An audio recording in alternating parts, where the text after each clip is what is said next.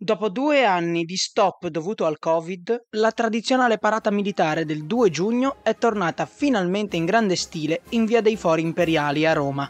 Siamo sinceri tutti, abbiamo visto almeno una volta qualche momento dell'evento che viene trasmesso in diretta su Rai 1. Ma com'è viverlo in prima persona? Com'è essere lì a sfilare sotto gli occhi delle massime cariche dello Stato e di tutti gli italiani? Grazie per averlo chiesto. Prima un minimo di inquadramento. Oltre al personale delle forze armate, dei corpi di polizia e degli altri servizi dello Stato, alla parata del 2 giugno partecipano anche le associazioni d'arma. Si tratta di organismi che riuniscono ex membri dei vari corpi e specialità, oltre che persone che pur non avendo prestato servizio si riconoscano nelle finalità dell'ente. È con loro che ho sfilato, dunque considerate che quanto sentirete si riferisce all'esperienza di questo specifico segmento della parata. Ora cominciamo. La giornata inizia con una levataccia alle 4:30 del mattino. Con gli occhi ancora annebbiati dal sonno si procede a una rapida sequenza di attività: doccia, lavaggio denti, rasatura della barba, acconciatura dei capelli. Segue un caffè al volo mentre si indossa l'uniforme. Un ultimo passaggio davanti allo specchio per verificare che medaglie, spille e accessori vari siano ben puliti e in ordine, e poi siamo pronti per uscire. Ore 5:15, saliamo in macchina. Sono fortunato, ho un autista che mi porterà fino alla più vicina fermata della metro A. Arrivo giusto in tempo per il primo treno, quello delle 5:30. In un quarto d'ora arrivo a destinazione, fermata metro di Ottaviano Musei Vaticani. Ottaviano, San Pietro, Musei Vaticani, uscita lato sinistro. Risalgo in superficie e mi incontro con Anna, la mia compagna di avventure di oggi. Ma buongiorno, come stai? Ci incamminiamo sul tragitto che dopo 600 metri ci porta al punto di ritrovo con gli altri partecipanti, Caserma Luciano Manara. Siamo in pieno centro, sono le 6 in punto. Saliamo sul bus che ci condurrà al luogo del concentramento, ovvero dove ci disporremo in corteo. Alle 6:30 siamo pronti, ci troviamo in via di San Gregorio tra il Circo Massimo e il Colosseo. È un viale alberato, ora pieno di persone. Centinaia di militari nelle più diverse uniformi si affollano sotto le piante tra le risate e le chiacchiere della prima mattina. Dopo poco arrivano i nostri VM, le camionette dell'esercito su cui verremo trasportati durante la sfilata.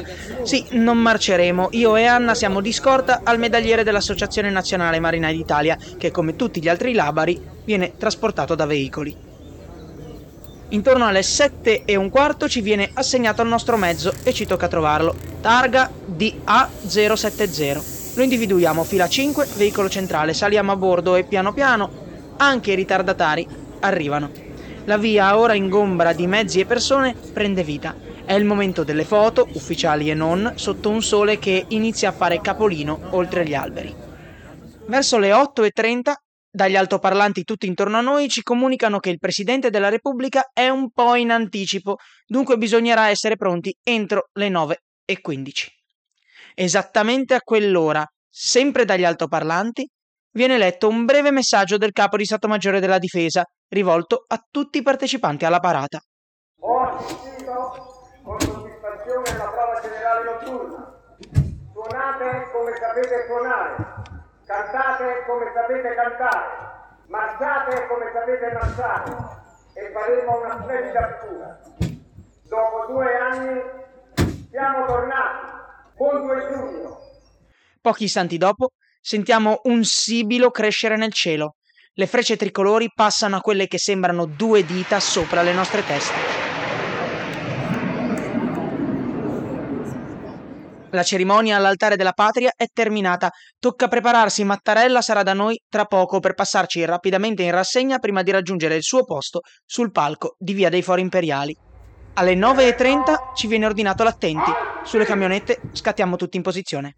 Signor Presidente, buon 2 giugno da parte di tutto il personale schierato. Sono presenti 73 bandiere di guerra e stendate, 15 bande e fanfare, 23 gonfaloni delle regioni, delle province autonome e dei comuni, 27 labari e medaglieri delle associazioni combattentistiche d'arma e 5.113 uomini e donne delle forze armate, dei corpi armati dello Stato e non, pronti per la rassegna.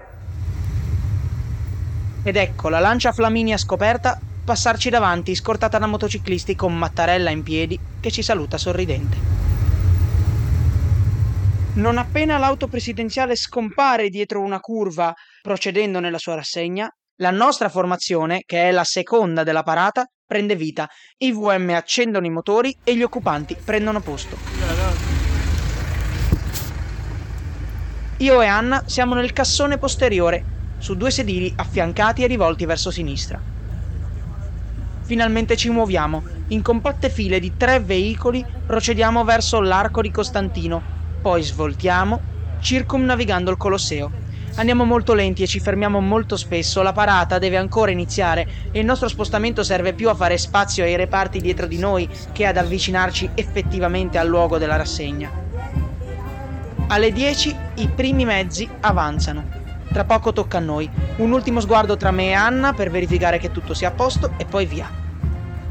Sfiliamo sotto le tribune, fino a quella presidenziale. Mattarella, Draghi, l'ammiraglio Cavo Dragoni, i ministri e tutte le autorità presenti sono soltanto a pochi metri di distanza. Io e Anna siamo seduti nella posizione migliore, che ci consente di vederli in faccia uno ad uno senza dover nemmeno muovere gli occhi. In pochi istanti superiamo le tribune e svoltiamo in piazza Venezia. Qui la formazione si scioglie, i mezzi procedono ora in fila indiana e a passo decisamente più sostenuto. La rivista militare per noi è conclusa e resta solo da tornare al punto di partenza. Ma in realtà è qui che la folla è più grande. La scalinata del Campidoglio e i marciapiedi circostanti sono stracolmi di gente che applaude. Sono comuni cittadini, il nostro vero pubblico. In men che non si dica, siamo ritornati al Circo Massimo. I motori si spengono. La parata per noi è terminata. Salutiamo i nostri compagni, l'autista del VM e saliamo a bordo del pullman che in 20 minuti ci riporta alla caserma Manara. Ora possiamo togliere le uniformi. È stata un'esperienza fantastica, una di quelle che non si dimenticano.